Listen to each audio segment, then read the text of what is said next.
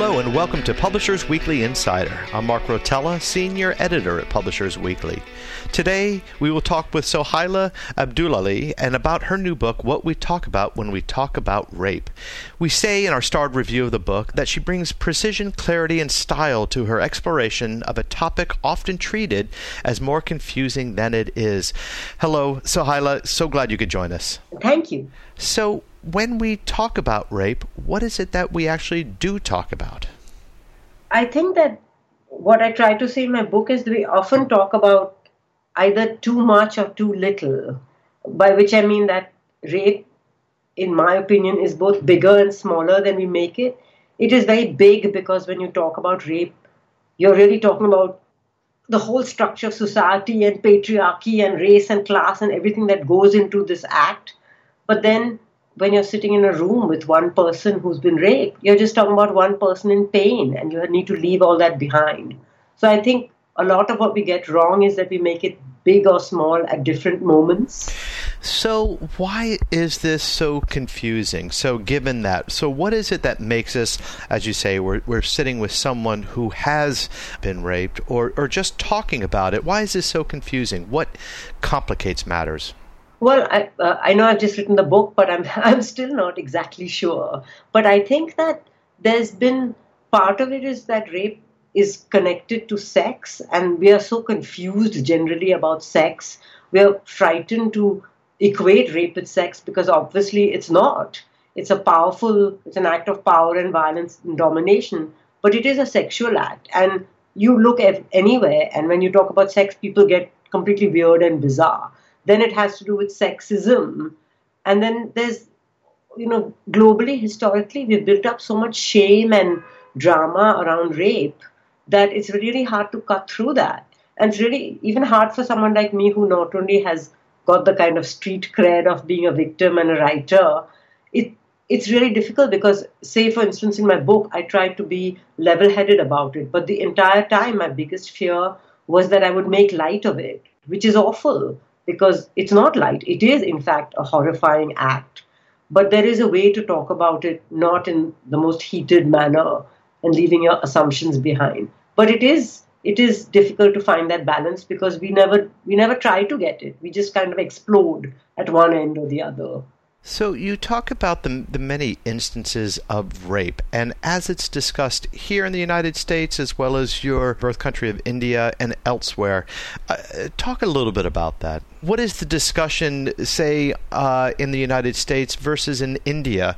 Um, how have you find the discussion different there or different in other countries?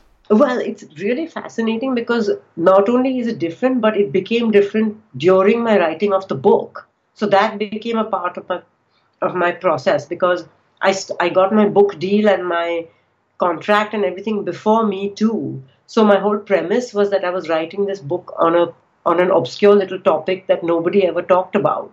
And then I wrote my introduction about how no one talks about it. And then Me Too exploded in the headlines here and later there. So I had this moment of thinking, do I actually need to write this book? And then I realized I, I want to write this book because I it's different in a book than on a, in a tweet. And i do have things to say. So what i did in order to create the book was i basically told everybody i knew that i'm writing this book on rape. And because i happen to know people on different continents i started to get feedback and leads from all over. And i found all these really interesting things. You ask about between us and the and india.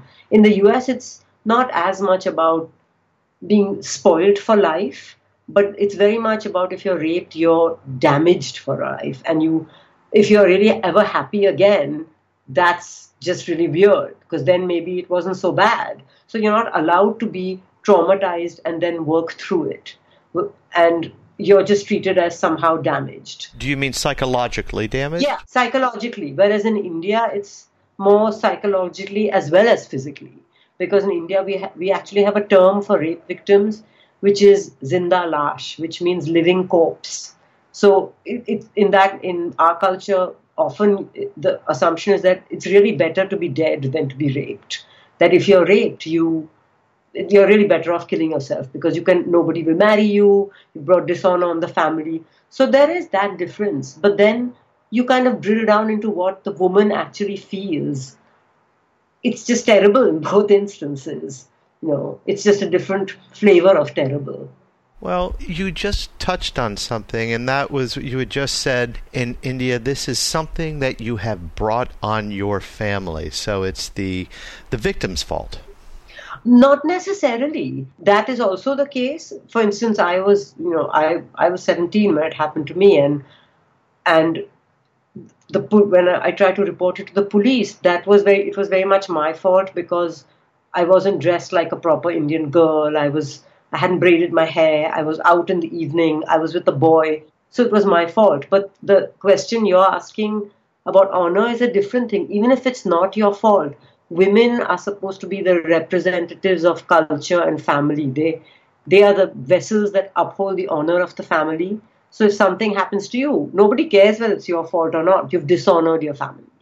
Because because if women are the property of men, if the men couldn't protect the women from whatever happened to them, then they're dishonored. They haven't done their job.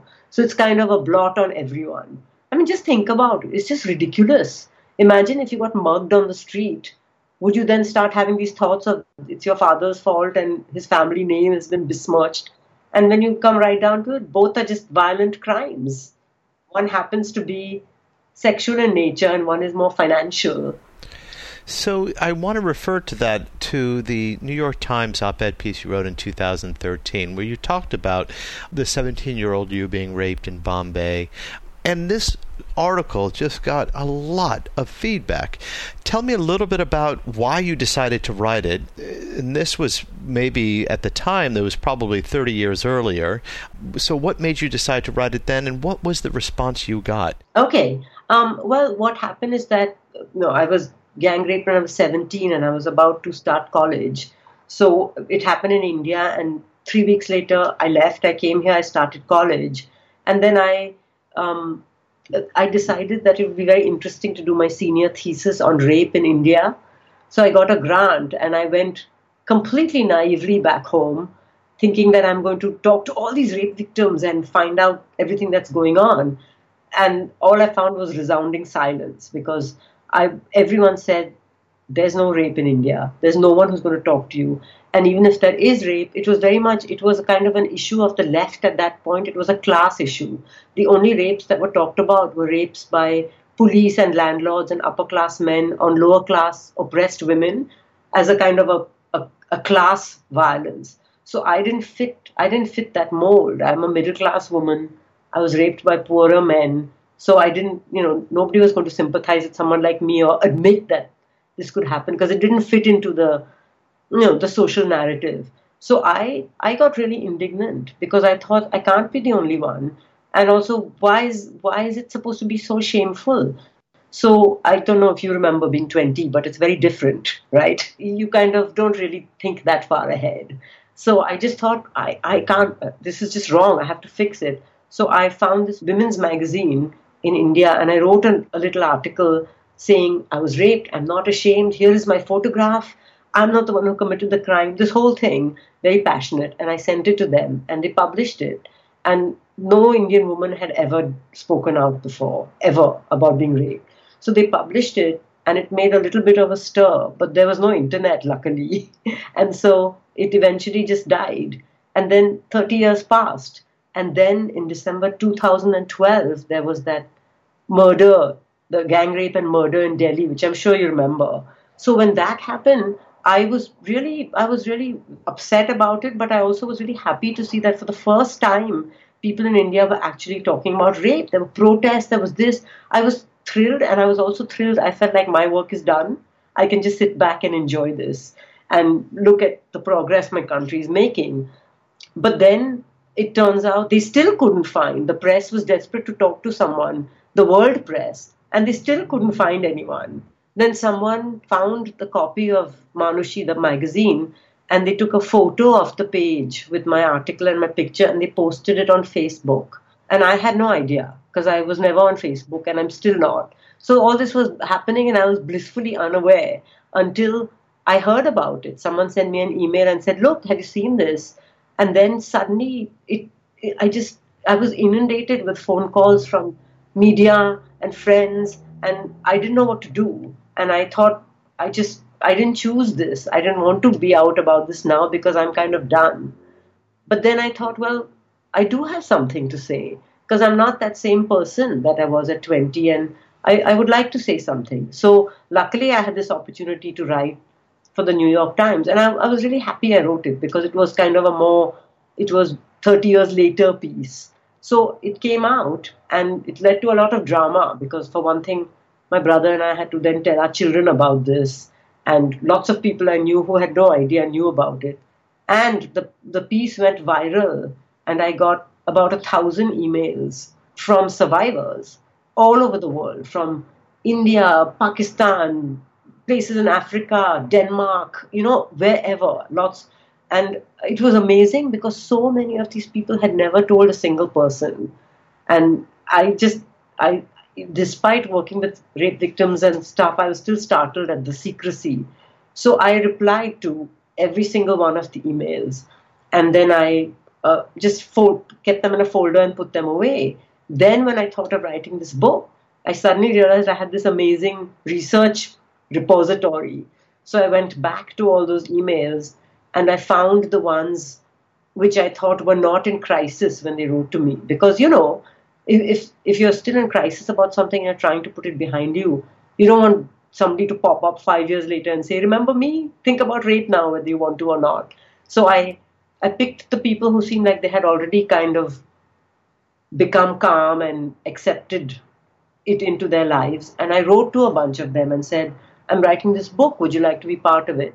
And that's how I began my research for the book by talking to some of these people. So I met some, I talked with some on phone or Skype and they set me on the path. So it was a very fascinating journey, and I, am glad I did it.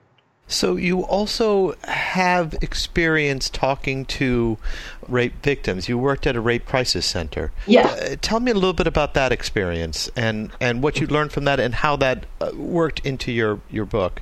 Well, you know, I, I must say I feel a bit of a fraud acting like that's a huge part of the book because you remember that was that was almost 30 years ago. I did it for about three years when I first graduated from college. So I haven't been talking to victims for 30 years. I don't want to pretend I'm a huge expert. So I can only talk about what it was like there. And it was fascinating. I just graduated from college. I'd never had a job. And I just walked into this, and I saw an ad in the paper. I had no qualifications whatsoever. I hadn't even studied psychology. And they were looking for a coordinator to basically run the place. And they hired me. I'm still not sure why. I was the youngest there. And it, and it was in Boston. And it, it was really fascinating. I used to work on the hotline full time. I used to meet with clients. I used to go try to raise funds. In fact, the week after they hired me, they lost their funding. So they said, Your first job is to fundraise for your salary. So I had to do that. And I, I got to know about the laws, I got to testify at the State House. It was really fascinating, and I didn't, looking back, I think it was really good for me too, because I had never had any counseling. So I didn't have any, but just working it out with all these different people helped me a lot too. So it was an amazing experience. I'm still I'm still really grateful to them. So you talk about in your book uh, on several themes with with a chapter covering a certain theme. You talk about consent, responsibility, and, and even motive in rapes. Can you talk a little bit about that, about those themes? Yeah, I guess I can start with consent. And consent is tricky. That was my hardest chapter to write, I have to say, because we when when we when I was in college in the 80s, it was still the days of the feminist movement where we would have the take back the night marches and we would have these posters that said yes means yes and no means no and consent seemed really clear to us. But more and more I realize it's not clear. Sometimes you say yes and you actually mean no. But then whose responsibility is it to figure that out? If you're two grown people and one says yes, but they actually mean no, who's supposed to know what the reality is? And I'm not talking about, you know, like what happened to me with stra- armed strangers. Then that's clearly there's no question of consent. But I'm talking about, say, a date rape in college how do you figure out consent? And I think that all these rules, affirmative consent, they're all great and they're on the right track. But I don't think anything will work until we actually teach both boys and girls to respect each other's needs. I think that's what it comes down to. I talked to a sex educator who said that you can't have rape ed without sex ed. We raise we raise girls and boys in this country with these weird standards like that sex is meant for boys to enjoy and girls to put up with. And that's really sad. I think sex is meant for everyone to enjoy. So if if you have a situation where there's a guy and a girl and the guy actually has the attitude that I care that she's into it, then it's much easier to determine consent because if, if you can actually figure out that the person doesn't want or isn't enjoying it, then you stop. So uh, consent is complicated. And I think the first step is to talk about things and discuss them. But none of that will work if we don't actually each one look out for the other and care whether the person wants it or not. That's the bottom line. Well, I want to just turn now to you put all this in your book. When did you decide this should become a book? Um, I know exactly when I decided. It was it was last summer because what happened is is that after the New York Times op-ed, I had all these agents contact me um, and ask me to write a memoir.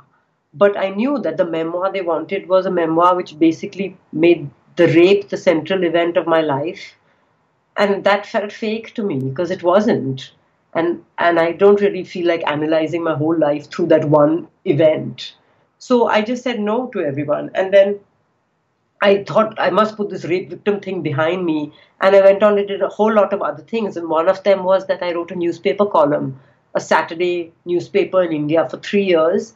And i gathered all these columns. And i thought it'd be great to make a book. But whoever i asked about the book would come back and say, well, why don't you write a memoir?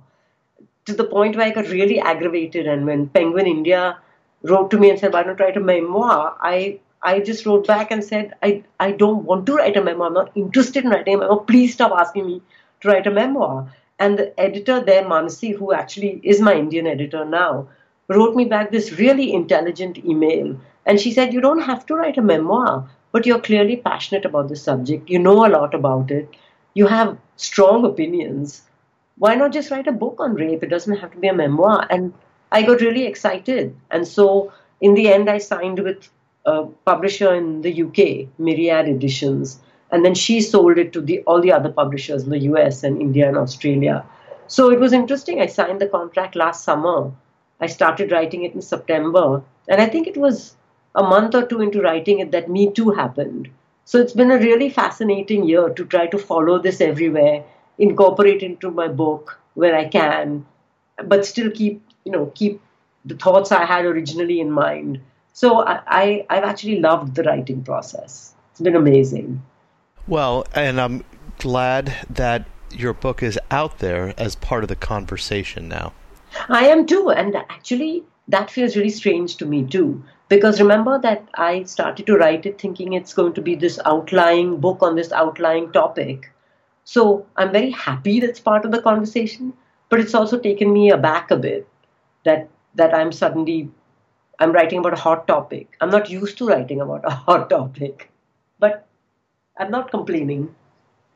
We've been talking with Sohaila Abdulali and her new book, What We Talk About When We Talk About Rape, which is in stores right now. Sohaila, thanks so much for talking with us. Thank you very much. I'm Mark Rotella, Senior Editor at Publishers Weekly. Thank you so much for listening. Please be sure to subscribe to PW Insider on iTunes, and we'll see you next week.